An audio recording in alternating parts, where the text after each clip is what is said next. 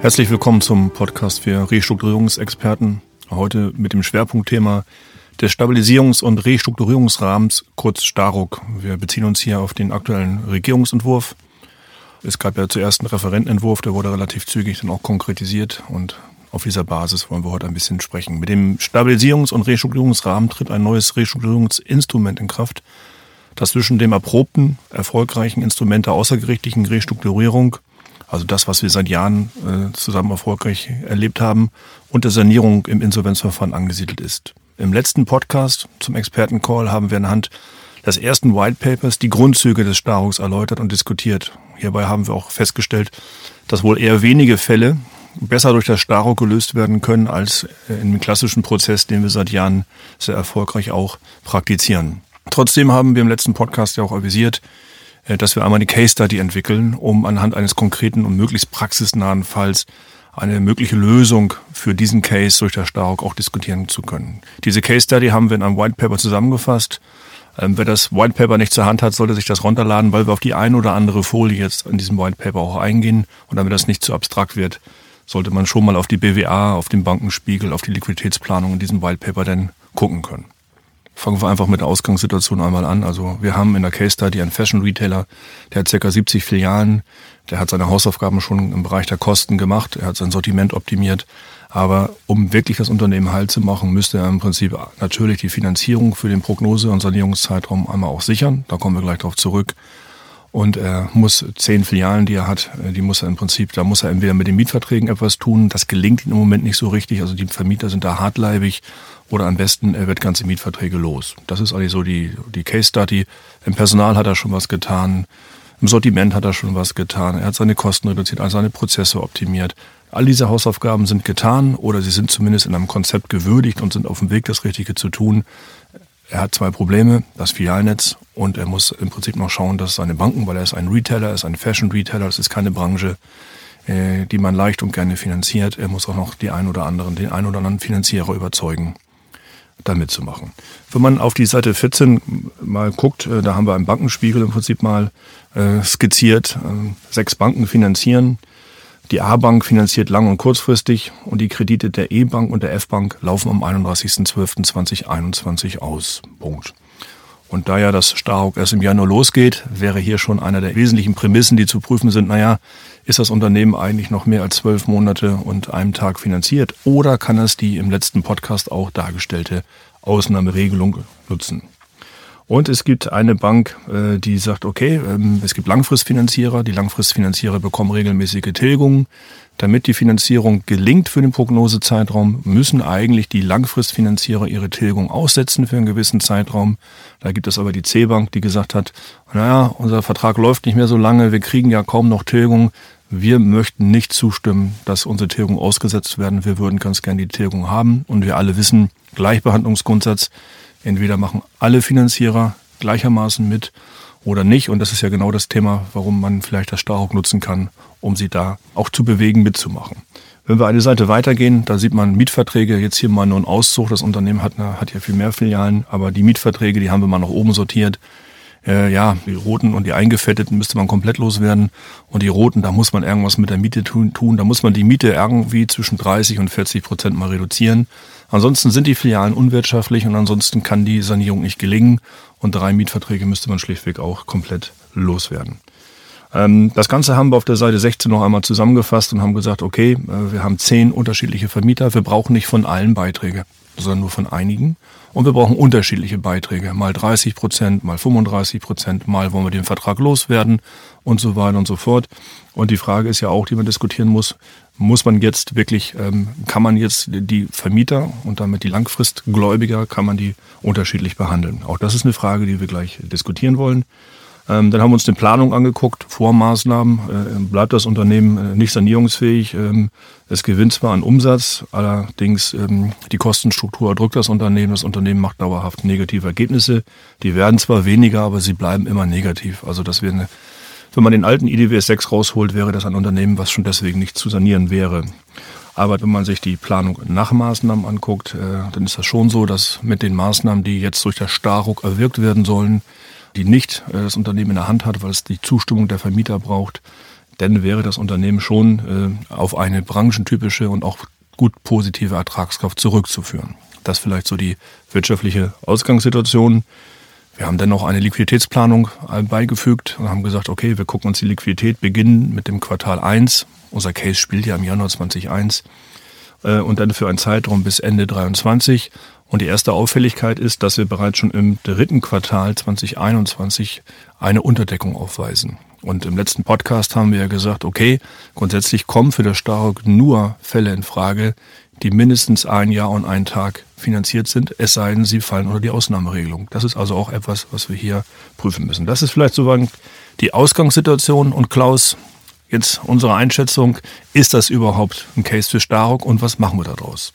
Ja, genau. Das ist ja das, was du gerade schon gesagt hast. Grundsätzlich 12 Monate Finanzierung muss ich haben. Deswegen auf den ersten Blick könnte man jetzt meinen, funktioniert gar nicht. Aber tatsächlich muss man jetzt hier die Übergangsregelung prüfen und schauen, habe ich ausnahmsweise trotzdem die Möglichkeit, das StaRUG anzuwenden.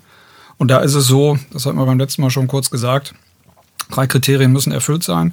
Zum ersten muss das Unternehmen am 31.12.2019 noch zahlungsfähig gewesen sein. Das ist der Fall. Zweite Voraussetzung ist, dass ein positives Ergebnis in 2019 erwirtschaftet worden ist. Auch das ist hier gegeben. Und last but not least, es darf nicht mehr als 40% des Umsatzes in 2020 im Vergleich zu 2019 verloren gegangen sein. Auch das ist ein Kriterium, was hier erfüllt wird, weil weniger als 40% Umsatzrückgang zu verzeichnen ist. Das heißt, formal ist es grundsätzlich erstmal möglich, hier das StaRUG zumindest in Anwendung zu bringen und zu überlegen, ob das hier eine Variante ist, weil eben mindestens 4 Monate die Finanzierung noch gegeben ist. Und das ist eben, solange diese 3 Ausnahmekriterien oder diese Kriterien für die Ausnahmeregelung erfüllt sind, die Messlatte, über die man springen muss. Das heißt, ausnahmsweise reichen dann 4 Monate und das ist hier gegeben. Das heißt, wir können uns grundsätzlich weiter damit erstmal beschäftigen und wollen dann natürlich jetzt im Weiteren schauen, welche Möglichkeiten sich jetzt hier ergeben, beziehungsweise was von den Ideen, die das Unternehmen jetzt hier mal vorgeschlagen hat, um sich selbst zu verbessern, zu sanieren, überhaupt möglich sind und anwendbar sind.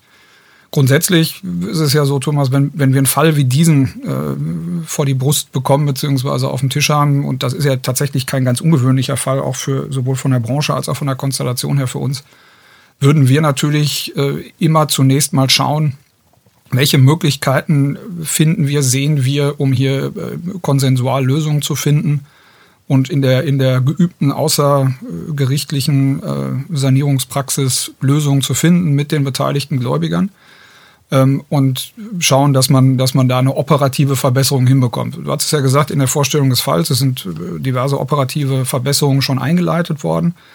Hier haben wir natürlich die Konstellation, dass mit dieser Filialstruktur und mit der vorhandenen Profitabilitätsschwäche von einigen Filialen sich besondere Herausforderungen bieten, sodass wir hier, als wir gerade gesehen haben, die Voraussetzungen sind formal gegeben, sicherlich den Schritt weitergehen könnten zusammen mit dem Unternehmen, wenn man sieht, dass konsensuale Lösungen nicht möglich sind, dass man diesen Schritt weitergeht und schaut, welche Möglichkeiten das StaRUG bietet. Eins vorweg, da gehen wir dann im Detail gleich weiter darauf ein, alles, was hier vorgeschlagen ist, funktioniert so nicht. Da gibt es diverse Dinge, die in dieser Konstellation wünschenswert wären, sicherlich aus Perspektive eines Unternehmens, die so aber nicht durchführbar sind. Das würden wir jetzt im Weiteren aber weiter rausarbeiten. Ja, dann lass uns doch mal Schritt für Schritt durchgehen, wie die Ideen des Unternehmens zu würdigen sind. Es gibt einen Restrukturierungsplan, den hat das Unternehmen alleine erarbeitet, hat uns den vorgestellt. Und jetzt lass uns einfach mal gucken, eine Anforderung ist, man möchte in Mietverträge eingreifen. Also man möchte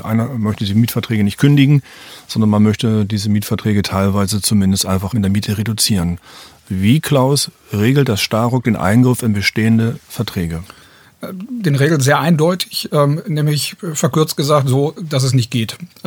So, das heißt, wir hatten beim letzten Mal ja schon drüber geredet, dass durch das StaRUG Möglichkeiten da sind, Dauerschuldverhältnisse anzufassen. Allerdings muss man hier sagen, kann man es vereinfacht gesagt sagen, das läuft nach dem Motto ganz oder gar nicht. Das heißt, es geht zum einen, wenn dann darum, dass Verträge aufgehoben werden. Immer vorausgesetzt, man kann keine konsensualen Lösungen finden. Das heißt, mit dem Vermieter Verhandlungslösungen finden.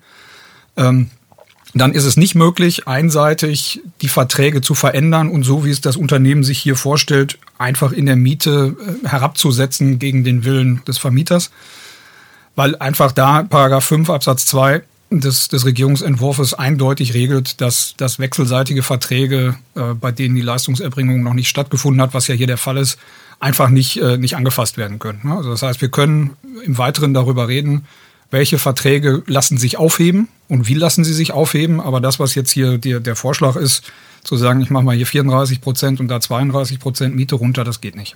Aber das Beenden der Mietverträge oder auch nur ausgewählten Mietverträgen wäre schon möglich, denke ich. Genau.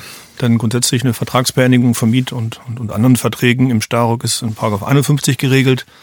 Und wenn ein Restrukturierungsplan vorliegt, der annahmefähig ist, der also alles das, was so ein Plan auch berücksichtigen muss, richtig denn auch gewürdigt hat, kann man bei Gericht beantragen, dass beispielsweise 3 oder 4 Mietverträge jetzt im Prinzip beendet werden.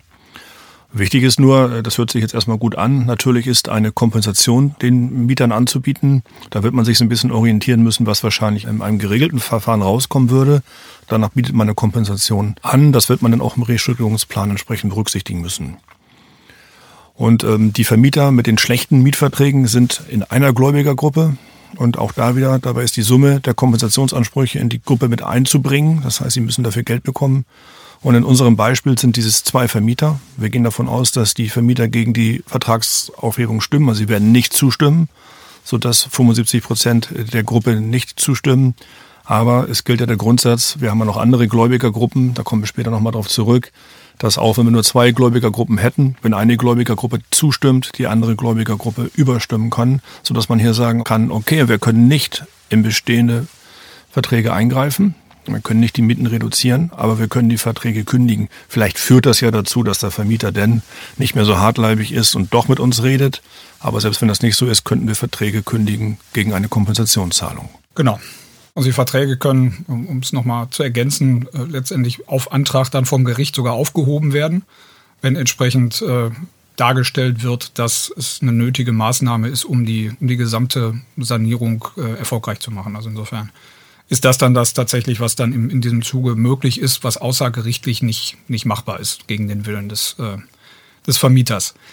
So, jetzt haben wir ja drauf geguckt, was mit der Gläubigergruppe der Vermieter ist und gesehen, einfach eingreifen können wir nicht, aber wir können unter bestimmten Umständen und zu bestimmten Konditionen aufheben und haben ja jetzt als weiteren Block innerhalb der sanierenden Maßnahmen, die das Unternehmen sich vorstellt, das, was von Finanziererseite gefordert wird und würden zunächst mal drauf gucken, was da die Vorstellungen anbetrifft hinsichtlich der Immobilienfinanzierer. Da haben wir 3 Banken drin, die Immobilien finanziert haben mit einer entsprechenden Grundschuld. Und da stellt sich ja die Frage, inwieweit das, was da vorgeschlagen ist, unter den Regelungen des StaRUGs funktioniert. Da war ja die Konstellation oder die Vorstellung des Unternehmens, dass von diesen 3 Banken jeweils eine Tilgungsaussetzung beigetragen werden soll. Die A-Bank und die B-Bank haben beide gesagt, sie sind unter der Voraussetzung, dass alle 3 mitmachen, bereit, dem zuzustimmen. Die C-Bank hat aus welchen Gründen auch immer gesagt, dass sie da nicht mitgehen wollen und nicht mitgehen würden. Und da ist es jetzt von der Konstellation her so, dass diese 3 durchaus eine Gruppe bilden könnten oder würden. Und wenn man sich dann die Verhältnisse der entsprechenden Positionen anguckt, hätte die C-Bank in dieser Gruppe einen Anteil von nur noch rund 4%. Das heißt, wenn es tatsächlich so wäre, dass es zur Abstimmung käme und die A- und die B-Bank zustimmen, die C-Bank dagegen stimmen würde, hätte die Gruppe der besicherten Immobilienfinanzierer mit mehr als 75% zugestimmt, sodass natürlich vorausgesetzt, dass der gesamte Restrukturierungsplan angenommen wird, die C-Bank am Ende, wenn man so will und muss man so sagen, gegen ihren Willen an dieser Restrukturierung sich beteiligen müsste. So, das heißt, hier hätte man eine Konstellation, wo das, was das Unternehmen vorschlägt oder auch will, tatsächlich grundsätzlich erstmal unter den Rahmen des StaRUGs fallen würde und unter diesem Rahmen auch funktionieren kann. Erstmal zumindest rein technisch. Genau, für die Langfristfinanzierer. Gehen wir mal an die Kurzfristfinanzierer, also die E- und die F-Bank, haben wir gesagt, okay, die haben nicht gekündigt, aber deren Kredite sind endfällig, nämlich Ende 2021. Wir brauchen deren Geld, um geschlossen finanzieren zu bleiben. Und jetzt versuchen wir, oder das Unternehmen hat im Restrukturierungsplan gesagt, okay, wir möchten die Banken hier zu einer Prolongation quasi, ich sag's mal, dramatisch zwingen. So. Und auch das haben wir uns angeguckt. Die E-Bank ist in der Gruppe der unbesicherten Gläubiger. Die F-Bank ist ein besicherter KK-Finanzierer. Beide KK-Linien laufen, wie gesagt, am 31.12.2021 aus, sind dann Rückzahlung fällig. Und jetzt weder die E-Bank noch die F-Bank, besichert oder unbesichert, spielt hierbei keine Rolle, können durch einen Restrukturierungsplan, durch das StaRUG gezwungen werden, zu prolongieren. Das geht nicht. Das ist so ähnlich wie das Eingreifen in die langfristigen Verträge bei den Mietverträgen. Eine Verlängerung von Verträgen gegen den Willen der Partei oder der Parteien ist einfach nicht möglich. Das ist aber jetzt ein theoretisches Thema. Die Forderung ist ja fällig am 31.12.2021 in unserer Case Study. Was man jetzt aber im Restrukturierungsplan vorsehen kann, ist, dass diese fällige Forderung dass sie nicht zurückgezahlt werden muss für einen gewissen Zeitraum, je nachdem, wie es die Liquiditätsplanung hergibt. Das heißt, man kann schon sagen, okay, wir können euch nicht zwingen zu prolongieren, aber eure fällige Forderung wird dann im Prinzip gestundet und dann guckt man in den Liquiditätsplan und sagt, bis da und dahin wird gestundet und dann ist die Gesellschaft für den Sanierungszeitraum auch wieder finanziert. In der gängigen außergerichtlichen Praxis nannte man das sogenannte nicht ernsthafte Einfordern von fälligen Forderungen. Das konnte man auch aus dem Liquiditätsstatus rausnehmen. Also ist jetzt auch nicht so grundsätzlich neu, diese Vorgehensweise. Aber Kernbotschaft ist, wir können keinen Gläubiger, wir können keine Bank zu einer Prolongation zwingen sozusagen durch ein Konzept, aber die Fälligkeit können wir durch ein Konzept doch in die Zukunft wegstunden. Das ist, glaube ich, das, was man zu den Kurzfristfinanzierern E- und F-Bank in unserem Case hier sagen kann. Ja, genau. Das ist letztendlich zusammengefasst auf die Finanzierer bezogen, kann man sagen, es ist zwar nicht ganz so technisch umgesetzt, wie das, was das Unternehmen hier vorschlägt, aber von der wirtschaftlichen Wirkung, denke ich, kann man sagen, ist es durchaus möglich, aus Sicht des Unternehmens das zu erreichen. Insofern werden wir es ja nachher noch sehen, wenn wir auf auf eine mögliche alternative Lösung gucken, wie dieser Fall letztendlich saniert werden kann, ist es so, dass man die Beträge, die hier vorgesehen sind, durchaus erstmal entsprechend einplanen kann. So, jetzt haben wir ja darüber gesprochen, was ist das, was um Vermietern als Beiträge kommen müsste. Auch von den Finanzierern haben wir über die Beiträge und auch die Möglichkeit der Einforderung gesprochen. Was ja seitens des Unternehmens nicht vorgeschlagen wird, sind irgendwelche Beiträge des Gesellschafters.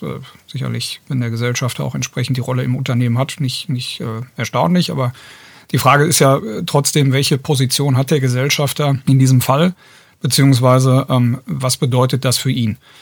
So, und jetzt ist eine Sache, die nirgendwo explizit geregelt ist, sicherlich die Frage, die auch in einem geregelten Verfahren, im Insolvenzverfahren der Fall wäre, nämlich die Frage, muss ein M&A-Prozess eingeleitet werden? Etwas, wo man zumindest mal kritisch drüber diskutieren muss oder auch kontrovers drüber diskutieren kann. Letztendlich, wenn man sich aber anschaut, dass das StaRUG sehr, sehr deutlich und sehr eindeutig in § 1 und 2 regelt, dass die gesamte Ausrichtung des Unternehmens auf Gläubigerinteressen zunächst abzustellen ist zumindest mal, und das ist eine Position, die wir durchaus vertreten, davon auszugehen, dass der Gesellschafter damit rechnen muss, dass eingefordert wird, abzugleichen, ob nicht durch einen M&A-Prozess, das heißt ein Verkauf des Unternehmens, die Gläubiger am Ende besser gestellt würden als durch die geplanten sanierenden Maßnahmen, die das Unternehmen vorschlägt im Restrukturierungsplan.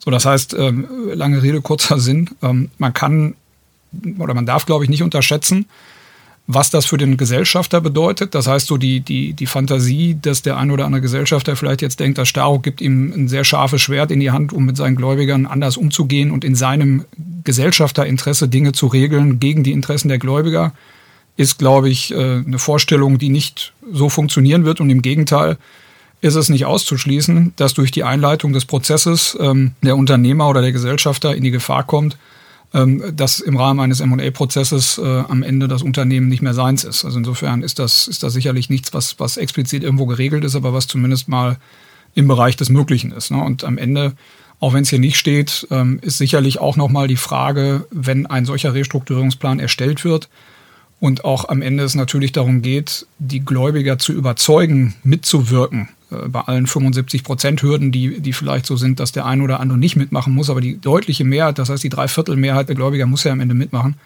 ist zumindest mal eine Frage, die man hier stellen muss, ob es nicht zumindest mal taktisch sinnvoll wäre und auch zu erwarten wäre von einem Gesellschafter, hier nochmal einen weiteren Beitrag anzubieten, im Sinne auch von einem Gesellschafterdarlehen oder was auch immer. Aber zumindest mal ist das nochmal die Gesellschafterperspektive, die sicherlich hier auch nicht zu kurz kommen darf. Ich glaube, man kann es auch ganz gut ableiten aus der erweiterten Geschäftsführerhaftung, ja, wo man ja sagt, okay, genau, ich muss nach vorne gucken und muss sagen, ich muss irgendwann die Gläubigerinteressen vor die Gesellschafterinteressen stellen. Dazu bin ich verpflichtet als Geschäftsführer. Und daraus kann man wunderbar auch ableiten, dass das wahrscheinlich, dass es nicht so einfach ist zu sagen, okay, ich bitte mal meine Gläubiger sehr massiv durch das StaRUG hier Beiträge zu leisten, aber ich selbst als Gesellschafter leiste keine Beiträge. Das wird schwierig werden, denke ich. Ziehen wir mal ein Fazit des zweiten Experten-Podcasts zum StaRUG. Also der Case, den uns der Fashion Retailer vorgelegt hat, würde so nicht funktionieren, einfach deswegen, weil wir nicht in bestehende Verträge eingreifen können. Würde man allerdings, und so haben es auch in unserem White Paper dann ja gemacht und dargestellt, würde man allerdings die Sanierungsstrategie ein bisschen umstellen, würde man sagen, okay, man schließt dann eben die Filialen, auch dann wäre das Unternehmen, käme das Unternehmen zu einer positiven Ertragskraft und wäre im Prognosezeitraum geschlossen finanziert. Also geht der Case doch, man muss ihn nur ein bisschen anders machen, sodass man hier das StaRUG nutzen kann, um die Finanzierung zu stabilisieren und im Wesentlichen um die Mietverträge, die sich nicht lohnen, loszuwerden. Ich hoffe, wir konnten mit diesem Podcast die ersten Fragen zum StaRUG anhand einer Case-Study ein bisschen besser erläutern als anhand einer trockenen, theoretischen Abhandlung des StaRUGs. Die ein oder andere Fragestellung bleibt natürlich immer noch offen und wir werden einen nächsten Podcast machen, wo wir Fragen beantworten, wie kann man eigentlich einen Kündigungsschutz von Kreditverträgen oder von anderen Finanzierungsverträgen, zum Beispiel Zentralregulierung, erwirken. Ja, wir haben ja gelernt, dass es einen Vollstreckungsschutz gibt und einen Verwertungsschutz, aber gibt es eigentlich auch einen Kündigungsschutz? Das werden wir eruieren und werden wir auch beantworten, diese Frage. Und wenn ja, also wenn ich jetzt einen Zentralregulierer bewegen kann, dabei zu bleiben oder eine Bank, was ist eigentlich mit den bestehenden Sicherheiten? Wie wird da eingegriffen? Ich denke, das sind so die nächsten Fragestellungen, um die wir uns kümmern werden, und wir werden die Success Story oder die Case Study, die hoffentlich zur Success Story wird, Stück für Stück erweitern und dann im nächsten Podcast auch darüber berichten.